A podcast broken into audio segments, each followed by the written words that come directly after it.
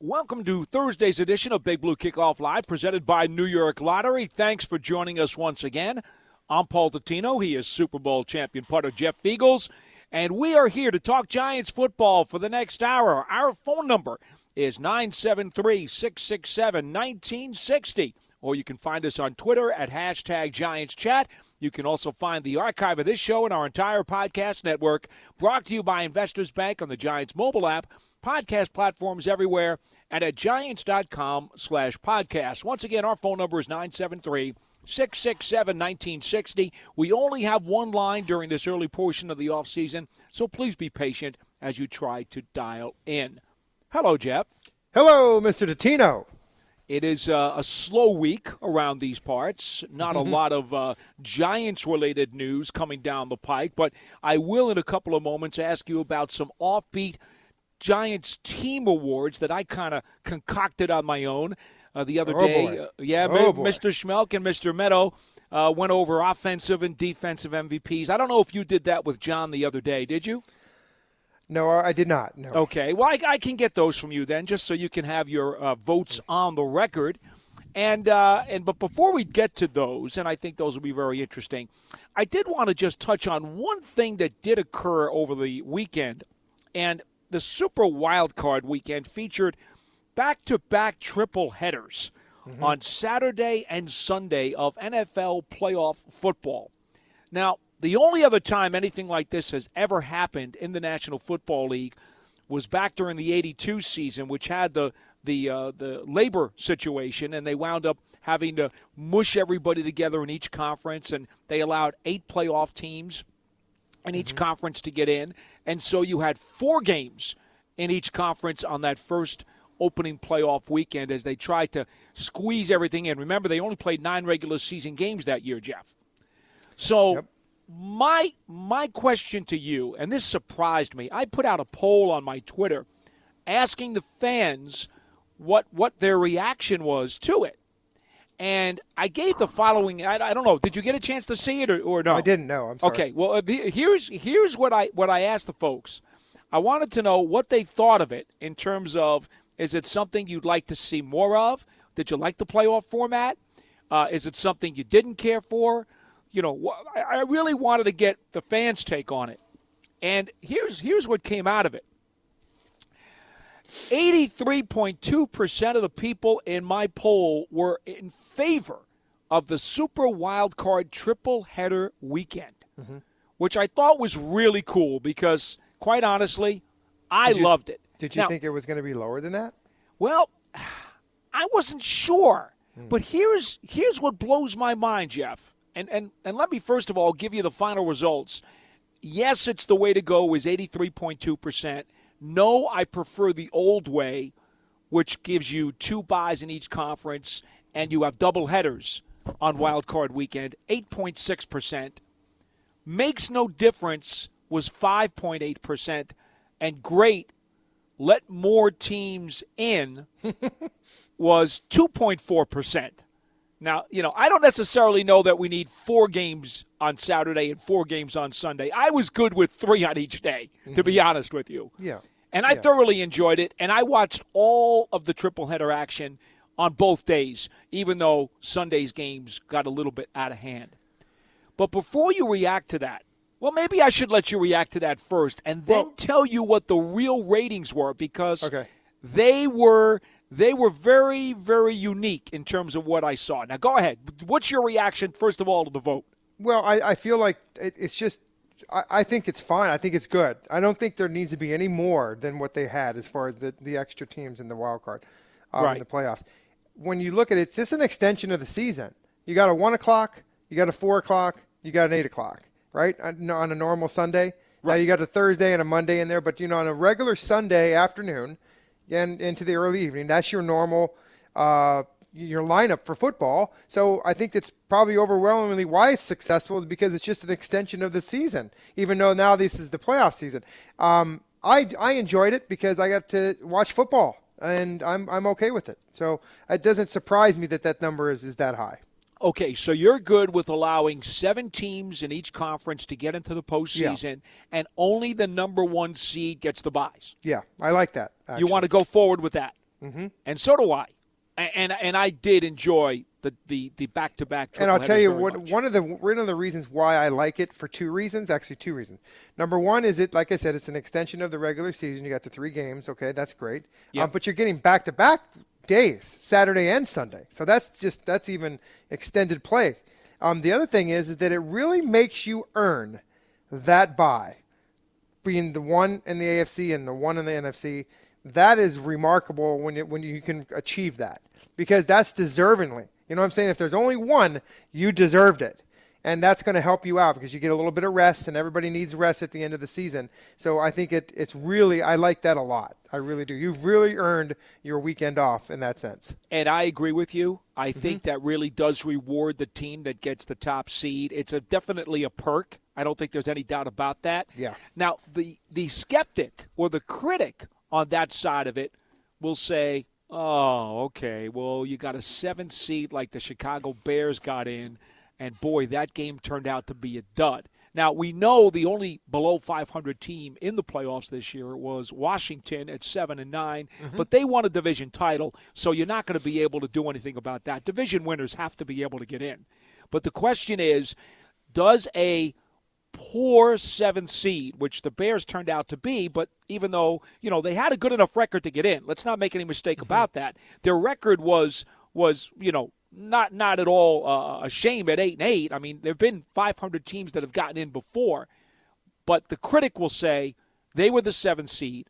Although on the other side, you know, the Colts were the seven, and they, you know, um, what do you call it? Uh, they they they did really well.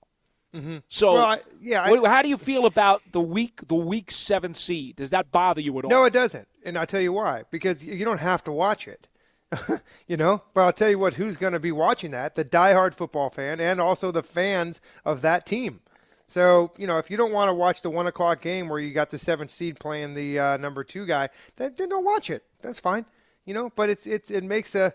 I think it's just I I think that there's nothing else going on for us football fans. I know that a lot of people, you know, John included, basketball guys. I'm not a basketball guy, so I could care less if there's basketball on or not. I want to watch football. Um, so I'm going to be okay with it. But there, but there might be the other, you know, the guys that say, you know what, I don't want to watch that game. It's just going to be boring. Well, then don't watch it. Don't watch it then. All right. Well, we agree we're, we, we're on the same page here totally. And by the way, for you football lovers who continue to want to watch football, and not just the NFL variety, but if you're interested, uh, the Senior Bowl is on January 30th on NFL Network at 2:30 in the afternoon Eastern Time. That game is going to be played. It's one of two All-Star games, the two major uh, uh of the major All-Star games that will be played. The Hula Bowl is also going to be played. That's going to be full of prospects as well on January 31st on CBS Sports Network. Kickoff is 7 p.m. Uh, Eastern Time.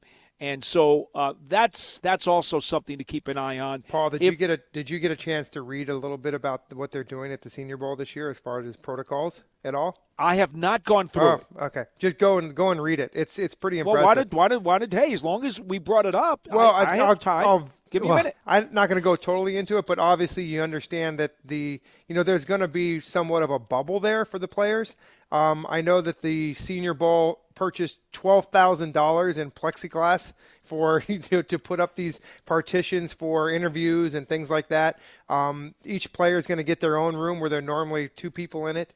Um, so there's going to be a lot of stuff that goes on there that normally doesn't, but they had to do that because the Senior Bowl felt that it was imperative, number one, to keep the players and the people that are there safe, but also right. they needed to have you know that avenue to have a game like that because they think it's imperative for the players and for the National Football League um, to be able to, to scout these guys. So there is a lot. Go online, you can check it out, and and really go and it goes in depth about some of the things that they will be doing this year to keep everybody safe. Well, it is good at least from a football perspective. And again, we could talk about you know the safety issues and the society issues all we want. I'm going to keep it for the purposes of this conversation just to football. I am glad that there are still going to be two All Star games for the college prospects who are trying to get into the NFL and, and obviously help their draft status. Mm-hmm. Uh, I am pleased for them. I am pleased for the teams that they will at least have something that they can chew on.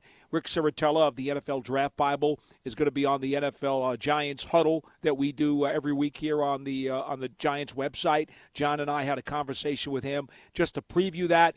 Rick was explaining a lot of difficulties that the scouting staffs are having this year because they really don't know a lot about what is going to go on in terms of their access and their ability to uh, to get the information that they need. So these two All Star games are going to be a big deal for a lot of people.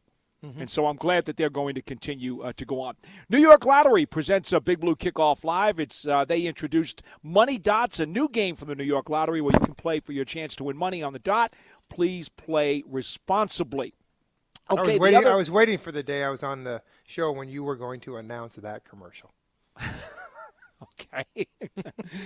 um, just has a just has a ring to it, Dots. Before we get to the phone calls and then maybe some of these awards, there was a, a an interesting tweet that came into me, and uh, I don't mind telling you right off the bat that it kind of took me off guard.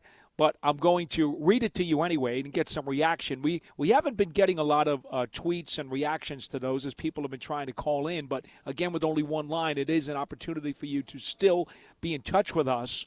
Uh, Ahmad Nesbite says it would be nice to explore a trade with the Texans. He wants to send Daniel Jones and a second round pick to Houston for Deshaun Watson.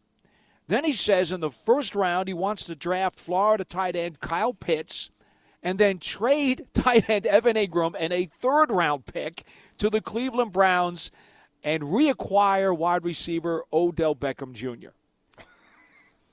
Now, I, I think he's had a little too much leftover eggnog and probably a little too much leftover New Year's Eve champagne, but I just thought it was worth a reaction from you, Jeff. Well, Daniel Jones in a third round pick is not going to get DeSean Jackson. Uh, uh, uh, Jones in a two, he was suggesting. Uh, not DeSean. For, for, for Watson. Watson. Watson. And yeah. a two doesn't matter. Yeah. That it's going to have to be probably two number ones in there. I don't I think the Giants would make that deal anyway. To be frank with well, you. Well, if it's just for conversational purposes, it's it, if they're going to make that deal, then it's it, you got to have to.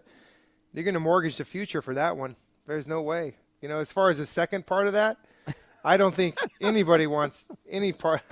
First of all, I don't think that you know Evan Engram. You're no a third rounder for Evan Engram would be a pretty good trade for you know both teams if they could get. I just don't think that Evan Engram's stock is that high at this point. I really don't.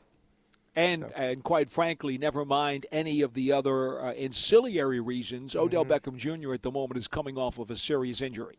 Yeah. And so, quite honestly, if the Browns tried to deal him to anybody in the league, I do think that they would have some difficulty doing so. Pretty interesting that the Browns have gone as far as they have without him. Um, that's kind I know. of a, uh, an interesting topic, uh, that one that we won't get into here. But I feel it's just very interesting. It's water cooler talk, that's for sure. I'm uh, I'm interested to hear. Would be interested to hear from a lot of other people about that and how they thought about that. So. I also wanted to throw out one other item here, mm-hmm. which uh, appeared on my Twitter earlier today before we got to uh, our Giants conversation, and it involves the one and only number 53, Harry Carson uh, captain for life, as we know him uh, around the Giants. Uh, Harry is going to be uh, picking up the Thurman Munson Captain Award at the annual Thurman Munson Awards on February 2nd in New York City. Uh, as you know, the Thurman Munson Foundation, uh, which you know his his wife, the late Giants, late Yankees catcher and captain, had passed away in that horrible plane wreck some years ago, and subsequent to that uh, his wife and family put together a, a, charitable foundation, and they they do these annual awards for outstanding New York sports figures in trying to raise money for their causes. And this year, the particular Thurman Munson Captain Award is going to Harry Carson, and I just wanted to make mention of that. And of course, you can go to uh, the Thurman Munson Awards uh, website as well if you wanted further information and details on what they do and maybe even trying to attend the dinner. But I wanted to mention it because Harry Carson is one of my all time favorite people. And my goodness, I don't know if, if you went to any dictionary, any dictionary, and looked up the word captain, if you don't find Harry Carson's picture, then there's something wrong with that, that dictionary because well, that guy epitomizes the word captain. Nobody's going to a dictionary anymore. They just go online and, and All right, wise type guy. his name in there. Well, So- you, his, you're right, his photo's going to pull pull up on the screen. Okay. You got that right. You just type in Harry Carson and boom, and uh, you know everything comes up in every dictionary there is online. Great guy, great human being, wonderful person. Um, did I ever tell you the story how how Harry really one up me one time when we were doing uh, one of the MSG shows uh, years ago? Okay. Um, uh, this was when I first started with the Giants broadcast team. We were doing the uh, pregame shows at this facility. It was myself. Um, I think it was uh, who was it there? It was Carl. No, I'm sorry. It was Bob Papa, myself, um, Harry Carson, and I can't remember who the other one was. But anyway, so we uh, went to break. I had my Super Bowl ring on and Harry was sitting to the right of me, and I have my Super Bowl ring on, and Harry says to me, and during the break he taps he taps me on the shoulder and says, "Hey Jeff," and you know how he talks, "Hey Jeff, that's a really really nice ring you got there." I go, well, thank you, Harry. He goes, but you want to know something? It's not as nice as this one. And he showed me his Hall of Fame. Oh ring. no! oh, talk about talk about just setting me up. I mean, Yeah, it was but- hilarious. You know? Jeff, those Uh. of us who have an understanding of this game know that, that you should have one of those. Well, well, maybe one day if I do, then I can I can use that whole same scenario with somebody else. But talk about pumping me up and then just bringing me way down. Uh, thanks a lot, Harry. You know, I was just like, oh, thanks, Harry. Yeah, that is a nice ring. You're right. You deserve it. But wonderful guy, great, great person. Got to give him your size because that Hall of Fame ring comes Yeah. with a jacket too. So the other thing I found out about Harry is that him and I are big do-it-yourselfers around the house. You know, so we use. Uh, I don't know exactly what town Harry lives in, but I know he lives up up in Bergen County. Right. and we uh, supposedly use the same Taylor rental place when we go to rent tools.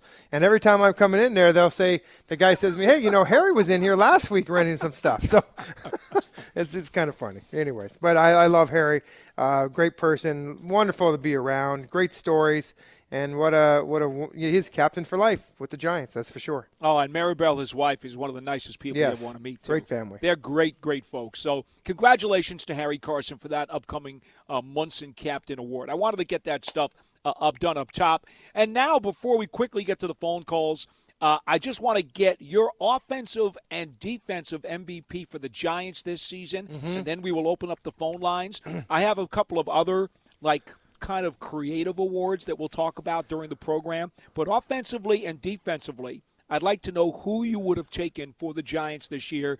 I went with Daniel Jones and Blake Martinez.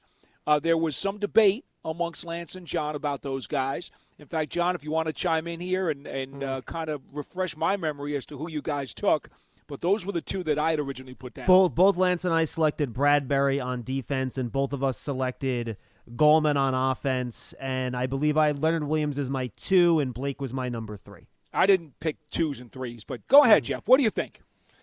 Well, I'm going to go against all. I'm going to go away from all of you guys. Um, first of all, I don't. I don't think Daniel Jones, in my opinion, was deservingly of MVP status. Um, I just don't. I think he got better, Paul. But um, I, I think that uh, a guy that was thrown into a position that I thought played very well, um, who who really I think is going to have a great future at the position, and I'm going to give. I'm going to give it to Nick Gates. I mean, I, I thought he played extremely well. He took on a, a position he's never played before, um, and as the season went along, he went well. I will give you one, one. I guess one A would be Wayne Gallman for me. So those two guys offensively, um, defensively, it's uh, Leonard Williams for me. a guy that you know came it came out here this year on a franchise tag. Basically, it was a show me something year for him, and he did it. Uh, he just blew all of his numbers outside and that he's ever done, and I think that he deserved that. That for me, that he's by far the MVP for them. Uh, Blake Martinez is another guy, and Bradberry. All three of those, by the way, those those guys are all those guys were all Gettleman guys that he went out and found and brought them to the Giants as free agents, um, so or trades. And I think all three of them are deservingly. So I give it to Leonard Williams. Those are my those are my two. I don't think there'd be any argument that Graham Gano would be the special teams MVP. Oh, a hundred percent, hundred percent. I think that he has a, you know, he he was really really good this year. Had a little problems with his extra points, but as far There's as two his of them, right? As field goals go, Uh, it was two or three, um, but I mean field goals. I think he has. Well, he hasn't missed one, so he's still on the consecutive uh, streak. So that was another great off-season acquisition by uh, Dave Gettleman. So I think that you know Riley Dixon had a down year. He's going to have to rebound back next year. I mean, I don't know what happened. The prior two years, he's done really well. This year, he's, you know, his directional kicking went kind of, you know, a little bit off the charts and, you know, wasn't where it was supposed to be. But he'll get back. He'll get back. 30 in a row uh, in terms of 30 uh, in a that's row. team record. that's impressive. team record for Gano. He did miss uh, one that was longer than 50, and Mm-hmm. so for his season, he was at a uh, career high 31 out of 32 field goals for 96.9%, and he was 21 out of 23 on point after So he did miss two. Yeah, yeah. So it is 33 years old, by the way, and you know these kickers. My goodness, they they can be extremely effective into their late 30s. Even 40 years old, some of these guys are booming it really well. Well, you know, we've talked about that, and him also, by the way, him coming off of an injury was Yes. incredible. Um, Broken but, leg. But I will tell you that sometimes, you know, those injuries, guys coming off of injury with the training regimen that they go through, uh, they actually get stronger because they're that's not normally what they're doing. If you know what I mean, they're not training that hard as a kicker or a punter. But um, guys in that that age category, they've got it mentally. As long as they can stay with it physically, then they can play for you know a good four or five more years. Because a good kicker, uh, once you have it mentally and you can stay in shape and not you know have injuries and stuff, that's not a problem. And and you know now a lot a lot of times these days the punters are kicking off. Um, so you know a guy like Graham Gano, he all, all he's got to do is kick field goals, and if he doesn't have to kick off, that's even better. All right, let's get to the phone calls. Let's go. Because we know some people want to dial us Sure. up at 973 667 1960. Julian from Pennsylvania, you are first on Big Blue Kickoff Live. Hello. Hey guys, how you doing? I just want to start off by saying uh, thank you to all of you guys at Blue Cup Five, John Lance and Paul for just doing this during this time. I'm a longtime listener, second time calling. I called right before all this stuff happened, so I'm just thankful for you guys and just want to Sure. you know. Well, You're we're welcome. thankful for your guys' interest. Trust me. Hope you're well. Oh, I am. So I hope, hope you guys are well too. I I listen all the time, but I just want to talk about um, the defense. And uh, a lot of people I know are talking about offense in first round, but I actually want to talk about some mid-round picks, some third, fourth-round picks. What you guys think? Um, I'm actually thinking about um, an inside linebacker in that position to try to uh, get some real talent in there in the middle of the defense because I think we are we have a lot of nice pieces in the front line, the defensive line, and also in the, the back seven. But I think the middle of the defense is missing some real talent. Like I like Tae Crowder, but you know, it is what it is with him. I, I like to see someone like a real talent underneath like Martinez to get, you know, because he's not going to be around forever, and he's getting a little older. So I just want to hear what you guys think simply about a couple guys. Um, one is uh, Zaven Collins from, from Tulsa. Another one is um, the, the linebacker from uh, Alabama, Dylan Moses. And the third one is uh, Chazz Surratt from North Carolina. Well, the only thing I'm going to tell you right off the bat, I mean, literally, I have done razor thin preliminary conversation about the draft. I am not there yet. I usually don't start getting there until right about the end of January. So I'm not there yet, and especially not into the third and fourth rounds. So once I do, I'll do my annual minimum 125, usually 150 players or so that I will do some film work on and and I'll talk to a lot of people and some of people around the league who I know and and then I'll give you everything that I got. But right now that's just too premature for me. Uh, I would only add that you know I understand you know your your desire for a linebacker. Um, I think we all believe that the edge rusher, the, the the wide receiver one, and the CB two are the primary three needs that the Giants have. Where they go to get them remains to be seen. Free agency comes first. And then if you want to add depth at some of the other positions, once you get to the third, fourth, and fifth rounds, I don't necessarily have a problem with that. I, I'll tell you one thing. I, I was I was very impressed with with Tae Crowder. Uh, I think that you know for a guy that was Mister Irrelevant, if you will, I think that he stepped in and played uh, some good football. And and if you hear uh, Blake Martinez talk about him, um, one of the smartest football players he's played next to. Well, both those guys are fairly intelligent, and so I think that they have a good a good combination there. But you know, behind those guys, uh, Devante Downs, uh, you know, he's I don't know if he's a guy that's going to be and- back. You know, so uh, but I agree with you. Maybe building some depth, like Paul said, at that linebacker position. But Crowder's here to stay. You know, he's a guy that was drafted, and I think the Giants are really high on him.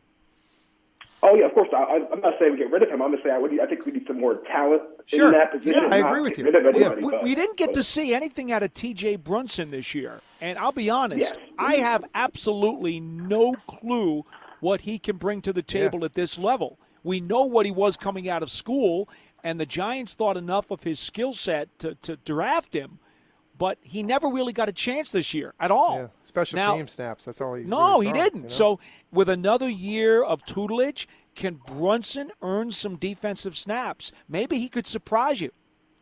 yeah, maybe he moves into what Devante Downs was this year. Anything else, Julian? Uh, yes, that's what. Uh, this will leave one more thing before I get off of here. My first, my first round picks. I'm not really big on wide receivers. I think we can get somebody in the free agency if we have the money. We can make that happen. So I'm looking at defense. I'm looking at the edge. I'm looking at Rousseau. I'm looking at Surtain at the first round pick. So uh, I'm taking off here. Thank you guys. Okay, thanks so much. Mm-hmm. Uh, Rousseau, an edge rusher from Miami. You know him well, Jeff. Yeah, he opted out this year, though. Yeah, that's okay. There's a lot. There are some other guys that have opted out this year that Yeah. I think is really not going to affect them. Um, I, I think that there's guys that still. I think the only thing that will affect these guys that opted out will be if they if there is no combine. Okay, and are they going to opt into the Senior Bowls? That's a good question, right? I mean, are those guys because they opted out of the season? Are they now going to opt out of those those things too? So I don't know.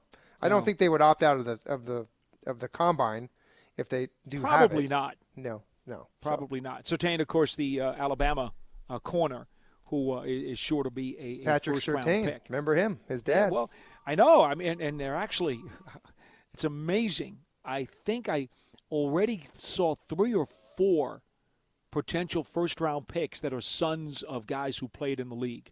That's so. I mean, there's always there's always uh, a bunch of them at some point in the draft, but I think there are a few high ones this year. That's great. So it's gonna yeah, it's gonna be kind of cool. And Hey, Paul, and real quick, I know Yeah. the fan brought up sign a receiver and free agency. We don't know how many of these top wide receivers are going to get franchise tagged. no, you're I right. think Golladay can, Allen Robinson can. Who knows who's going to be left? You know how it goes. Don't the free agency class looks great until people start putting tags on guys. And then all of a sudden you're like, oh man, no one's left. Yeah. No, that happened last true. year with the edge rushers. Remember? It's like, oh, okay, they're there. There's no more. And of course, uh, I hate to, to throw cold water on Julian's parade there, but the bottom line is the Giants do need to make an effort to re sign Williams and Tomlinson.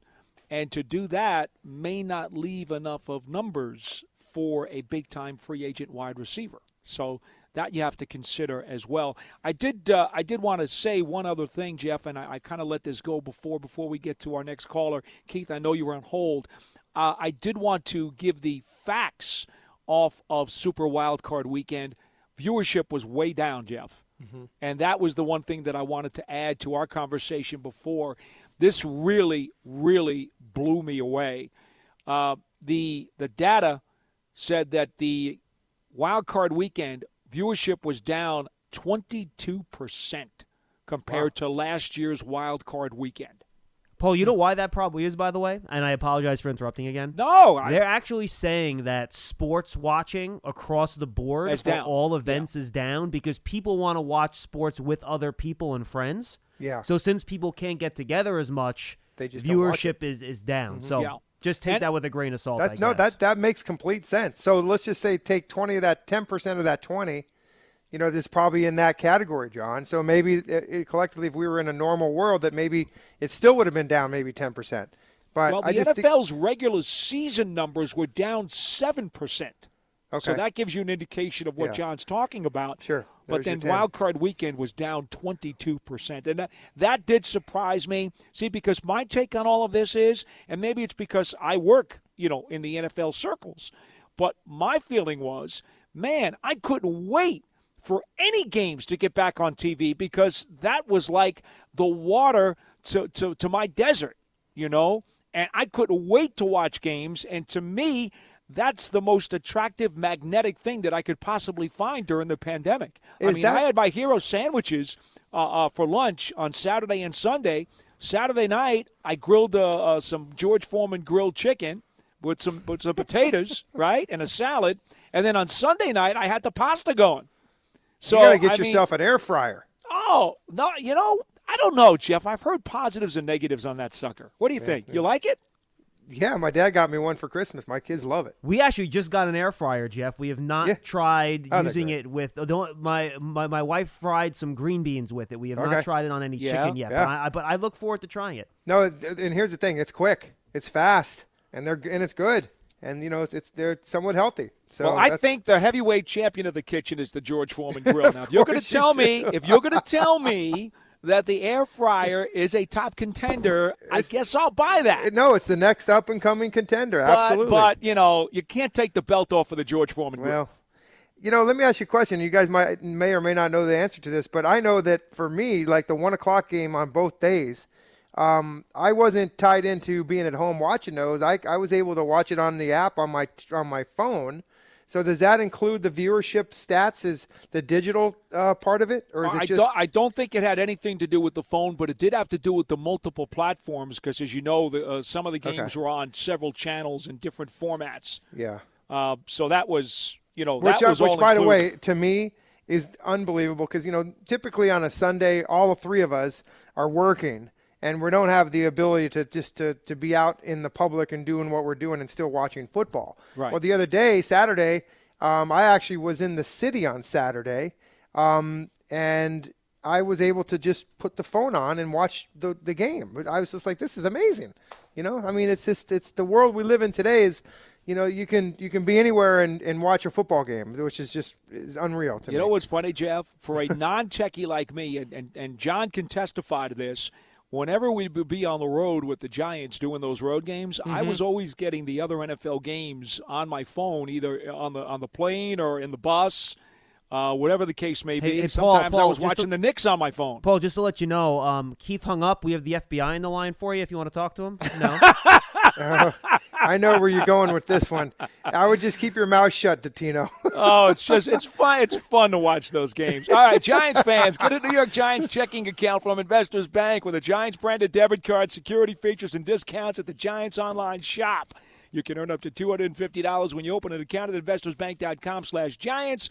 Member FDIC. And the Giants and Quest Diagnostics want our fans to come back stronger than ever. Now you can order your own lab tests through Quest Direct to get the health answers you need most. And Big Blue Kickoff Live is brought to you by the New York Lottery, introducing Money Dots, a new game from the New York Lottery. I have nothing to do with it, where you play for your chance to win money on the dot. Please play responsibly. We go back to our phone lines at 973 667 1960. Keith in Cranford, New Jersey. You're next on the show. Hello. Hey, how are you doing, guys? Very Good, well. how are you? Uh, I appreciate what you guys do, and I appreciate your expertise. Thank you. And uh, no, I, I look forward every day to trying to listen to you guys. Well, thanks for sticking with us. Okay, I'm gonna stick with you guys, man. I'm a Giant fan. To the, I helped build that first stadium, and I helped build the second one too, man. There you Good. go. Nice. So I've been around for a while. I've been a big fan.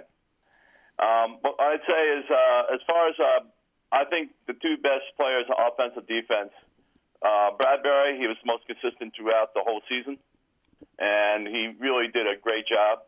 And then I think Nick Gates was the most consistent on the offense. So I think those are my two choices. Very good. Uh, as far as uh, I know, I'm probably being a dead horse here, but Evan Engram, um, I I I want to see him next season. I want to give him a chance. I think he can, if he does the concentration and he does a lot of drills, I think he can be one of the best in in the league. You know, but I mean, until he stops those drops, um, he has to be able to get turned around, get ready for the ball more quickly, get his hands in position. And uh, if he does those things and concentrates on the ball, I think he, he can be one of the best. So, um, but uh, other than that, as far as draft choices yet, I'm not ready for him either.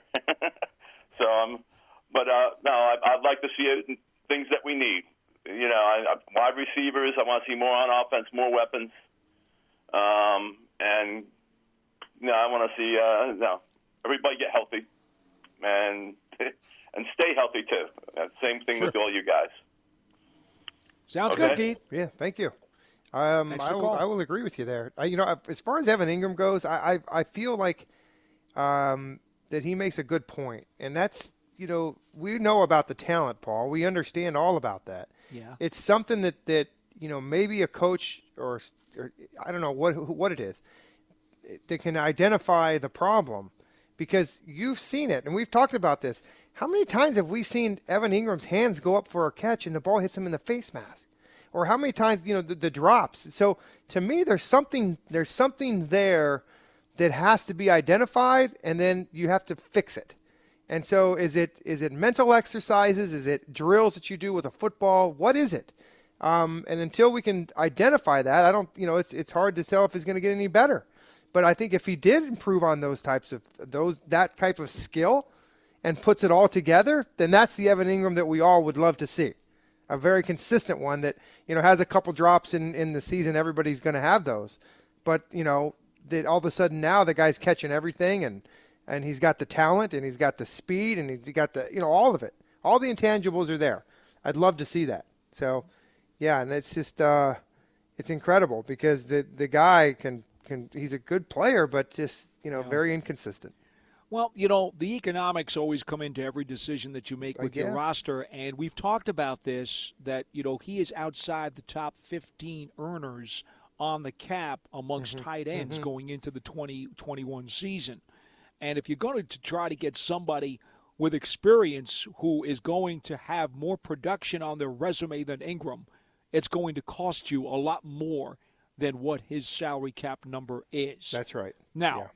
on the other side of that, if you are so frustrated, and we've never actually addressed this, if you are so frustrated by his inconsistencies and his lack of reaching his full potential that you decide, you know what, it doesn't matter. We're going to start from scratch. We'll draft a rookie tight end. It'll just be another one of our huge holes that we have to fill, and we'll draft one, and that guy will come in with a rookie contract.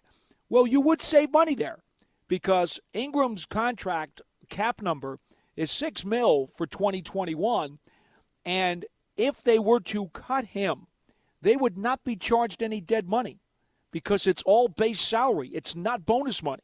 Mm-hmm. So, in effect, if the Giants were to trade or cut Engram, they actually saved seven million or six million on their cap from the get-go. But then you've got to deal with well, how much is it going to cost to replace him? And do you either want to spend more money, more than six, to try to get a proven tight end, or do you wish to use a draft pick on a tight end? But again, to do that, you're creating a huge need, which you then are going to have to fill up during the three days of the draft. And I don't necessarily know that you want to do that. Yeah, something that they have to discuss going forward, and that'll be discussed very soon. Hey, Paul, by the way, just a note the CBA changed the fifth year option rule, where that fifth year option is now going to be fully guaranteed, except, you know, He's um, grandfathered. and not just for injury, but correct. Engram's is the last draft class, Right. In which case it is not. Just so fans, I know because we we've spoken about that before. Just so they understand, everyone after Engram's draft class, so that's starting with Saquon's, if I'm not mistaken, right? Yeah. That fifth year option, once you pick it up, becomes guaranteed. So you would not be able to save money on those players if you decide to decline Right. that option after you pick it up. Right. Because it's And up to this point, that has not been the case. Correct. That's correct. Yes. We go back to the phones 973 667 1960. Charlie in Portland, Maine, you're next on the show. Hello. Hey, Paul. Hey, Jeff. Hello. Hey, what are you, what are you guys using these air fryers for? You you got to use the real organic olive oil, first press, cold press olive oil. It's good for your heart. It's good for health. You're missing that element, man. You got to you got to continue that. We still cook with other stuff with the oil. it's not, we're not using the uh, the air fryer for everything we eat, Charlie. So Oh, okay. we got the olive oil in there for other stuff. I'd like to see you put a lobster in that air fryer. Try that. Well, Hey, uh, what, uh, we could try that too, I guess. Yeah. Well, Yeah. I don't know how Hey, good that would um, taste. what I was going to say about Engram, maybe maybe they have this. Maybe they have a jug machine that will teach Engram just to drop the ball instead of deflecting it. That might be a start. If he just You're brutal. dropped the ball instead of deflecting it, it might be a step forward. But you know, like I said, I think Engram should stay on the team. The guy has got talent. He's a Pro Bowl player, and he just needs to get on that jug machine every day and uh, get his hands straight or whatever he needs. I think it's vision. I just said it the other day. I think it's a vision. I think he has a vision problem because when he misses balls, it's when the ball's coming at him, and he and it's like he's surprised it's there. You know, it's that's what I'm usually the higher throw, Charlie. I, I will say this. Yeah. If you go back and look at the clips of the of the ones that he drops or deflects, the ball is usually either chest or, or higher. It's never like at his stomach. It's always it's always the higher throws that he seems to have trouble with. Right, exactly. I noticed that too. And it's and it's and you know some of the ones that he's been thrown to, some of them are right at him, but some of them are always off his you know off his fingertips. I mean, it isn't like the ball is perfectly thrown. They're always like that one in Philadelphia. Yeah, he could have dove for it and he probably would have got it, but it was still it was you know was on the other side of his fingertips. He would have had to make a great catch. And I remember he did make a great catch. Remember, it was a couple of games later on the Sure. right sideline. He I caught know. one. You know, you know that one. Yeah, You know, I do. so, I mean, you know, yeah. I, I, I think you're right that you know we've seen him have a lot of trouble with balls bouncing off his fingertips, more so than actually hitting the palm of his hands or even hitting him in the chest. Uh, they may be chest high, but it's usually because it's coming off of his hands. He doesn't Yes, body catch the ball, which is usually one of the things Right. that they try to coach out of players. Yeah, he's got to do that basket catch more So, often. You know. anyway. like like Willie Mays. But anyway, hey, um, that, you know, that's really really I got, got to say. I, I mean, oh, about the uh, wild card games. Yeah, I enjoyed three games. I thought it was great. I'd love to see it again. You know, and and my worst nightmare would be having Tom Brady in the Super Bowl again. So I hope New Orleans can beat beat him this week because I don't want to see that. I think the best games I'd like to see is probably I'd like to see Kansas City and I'd like to see New Orleans and I'd like to see them repeat. And my upset is going to be the Rams are going to beat the Packers in Okay. Green Bay. Okay, guys. Thanks, Take Charlie. care. Have a good weekend. Yep. Be well. 973 667 1960 here on Big Blue Kickoff Live. Let's go back to a couple of these awards that I was thinking about, uh, Jeff. Some of the oddball ones that I kind of made up, are unofficial awards, if you will.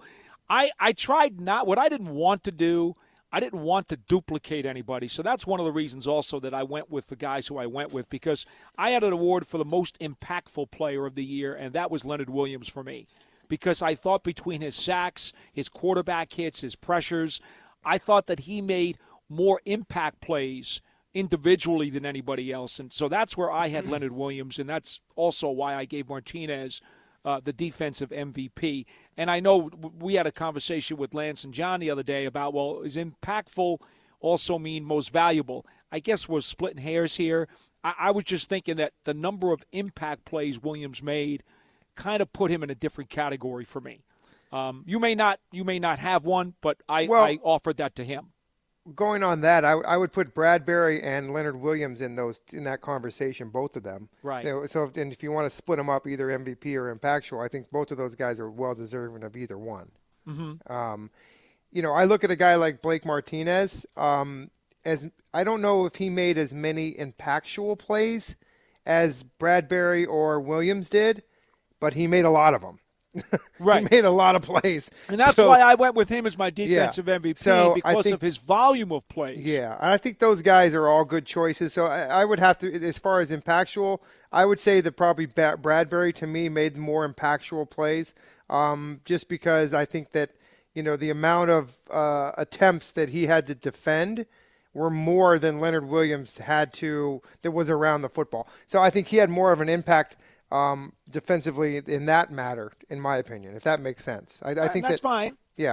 All so- right. So now, uh, again, other guys who have been named, but I gave them different awards. My surprise player of the year was Tae Crowder, being that he was Mr. Irrelevant and gave them the kind of contributions that he did. I mean, he was sixth on the team in tackles and obviously had that recovered fumble run back for a touchdown that wound up being the difference in the Washington game. I had him as the surprise player of the year because let me tell, let me tell you something. If you mm-hmm. go back in the history of the Mr. Irrelevant players, the last guys taking in each draft, Jim Finn who was out of Bergen Catholic here in New Jersey and wound up going to the Colts and then became Tiki Barber's fullback. He was probably the most accomplished Mr. Irrelevant since they started naming that player. And Tae Crowder, boy, I'll tell you, that's a heck of a start for his career. He, he may wind up being right up there next to Finn in terms of a guy who was expected to do virtually nothing and became a very important player. Yeah, I think that I think you hit the nail on the head when when you talk about um, what was the what was the term? The most I called what, him the most, surprise of okay, the year. surprise. So a surprise of the year to me, and though in that term, um, I like, you know, I think that Darnay Holmes was not a surprise to me. He played well, but he was a high draft pick, so you're expecting him to play well, right?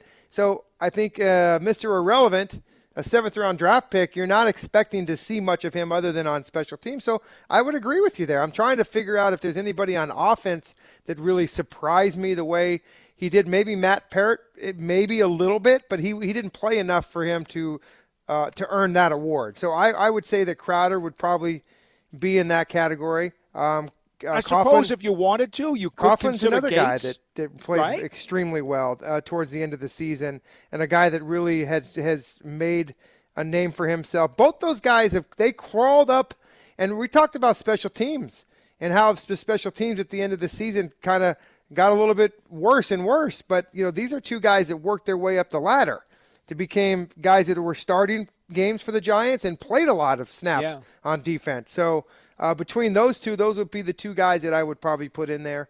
Um, and I agree with you with the Crowder. I will Yeah. go with that. I, I went with Gates as my unsung hero.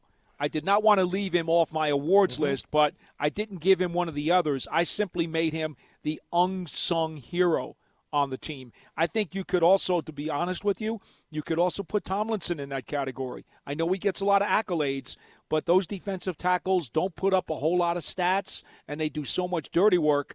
Uh, it was hard for me, but I went with Gates as my unsung hero of the season. my unsung hero is because we didn't talk about him ever, but he just kept showing up on Sunday and Right. banging footballs through the goalpost that nobody realized because he was so good. Okay, and with an offense that couldn't score jack. Okay, you got Graham Gano who hits 30 field goals in a row, and you don't really under, you just don't really kind of. He's a guy that's just scoring points left and right. So he's Okay. my unsung hero. That's all right. You see, I one of my I, I again, it's a stupid rule, but I decided to make all these crazy rule, by the categories. well, it is, and and I said I'm not going to duplicate anybody. Yeah. You know, so No, I. I, Yeah. I, I couldn't I couldn't do that. Uh, and then the other name the other name that came up during my conversation with Lance and John the other day was Logan Ryan, and like what would you do with him? And uh, the award that I had for him was he was the X factor of the season. Yeah, I would. My award for him would be Mr. Consistency. I, I feel like day in and day out, or I, Graham Gano could be that guy too. But but I think he was a guy that you could count on, that game in and game out, a guy that's going to be prepared every single snap in every game, um, and just he just showed up every Sunday, you know. And uh, I, I think he was so consistent. I, I would go with him as that. That would be my label for him. Would be Mr. Consistency. All right. And then the only other one that I had, and it's a name that's been mentioned many times before in other areas, but again, I wanted to award him something, and it was the Step Up Award, and I gave that to Wayne Gallman because I thought he really stepped up this year. he stepped up uh, for a guy that you know, and it's something we haven't really talked a lot about going into next season is you know the running back position, but you know he's a free agent, so uh, he stepped up. He did. He stepped up for this team. He also stepped up in showing the league that he deserves to be a running back either on this team or somewhere else. Because you know last year we were sitting there, where is Wayne Gallman? Uh, you know, Shurmur he buried him on the depth chart. We don't know what happened to him, and then you know he comes into this season and you know they go out and, and sign these other guys and didn't really ever give him a chance. But what did he do? He just you know kept practicing and kept doing what he had to do, and finally got on the field. And yeah, he stepped up for himself and for the team. Good, that's a good award for him. Big Blue Kickoff Live is brought to you by the New York Lottery, introducing Money Dots, a new game from the New York Lottery where you play for your chance to win money on the dot. Please play responsibly. We go back to the phone lines. Don in Texas, you're on BBKL. Hello. Hey, P. Dot. Hey, Jeff. It's been a Hi. while since I called, but I haven't missed an episode, gentlemen. Very good. Well, we thank you thank for you listening. for your interest. All right. I got a quick question for you guys. Based on I first let me start by saying I'm very pleased with the way the season turned out, the way these guys played their heart out. It looks like we got a good foundation. But based on what the other teams look like on in our division, what position group do you guys think is a must-need fill position? Because I'm of the belief it's wide receiver, wide receivers, but I don't believe we need one. I believe we need two, an alpha and a beta, and leave Sterling Shepard in the slot. Looking for your answer off the air, guys. Thanks. All right, Don. Thank you. and and he prefaced it with must, must need. So um, I'll let you go first, Paul. I'm going to think about this one. Well, um, I wouldn't mind bringing in a second receiver to compete, but for me, what I'd love to see if it could happen is the So big think- play wide receiver as wide receiver one, Darius Slayton as wide receiver 1A, and Sterling Shepard as the slot guy. And basically, you know, for me, that's how I would like to see this thing shake down. But, you know, would I would I be disappointed if they added two receivers? I wouldn't, but I think if Shepard's going to be your slot guy, uh, and you've already got Slayton, who was 1A or 2, if you will, well, the second receiver I added is going to be receiver number four. So I'm not putting a high priority on that.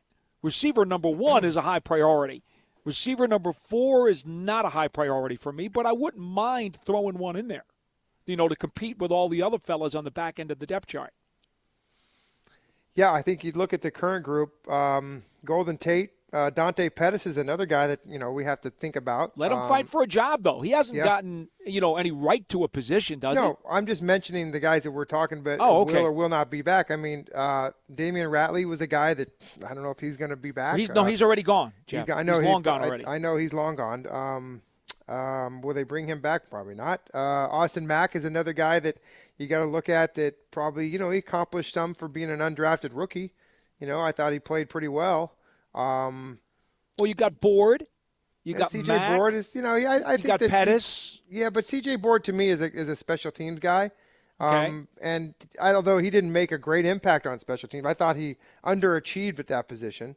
But to have him back next season, we'll see. But uh, uh, you know, a must need is for me a must need at the wide receiver position is the number one wide receiver. Right. Um, and then I think your other two are, are consistent. You're going to get Slayton and, you, and you're going to get Shepard. Um, you know, you could have put Mr. Consistency in with Shepard. Um, yes, you, you, the- could have. because that guy just he's he's 70 balls every year, 800 yards, you know, five six, seven touchdowns, whatever it is. It's just what he does every year. Um, so you know what you're going to get out of him, but he's not a number one. We know that. So a must need at the wide receiver position. A must need for the de- defense is at the corner position. This number two corner, in my opinion, is a must need. Mhm. I'd agree with that. Oh, and I still think that if you can, and again, it all depends on who comes back.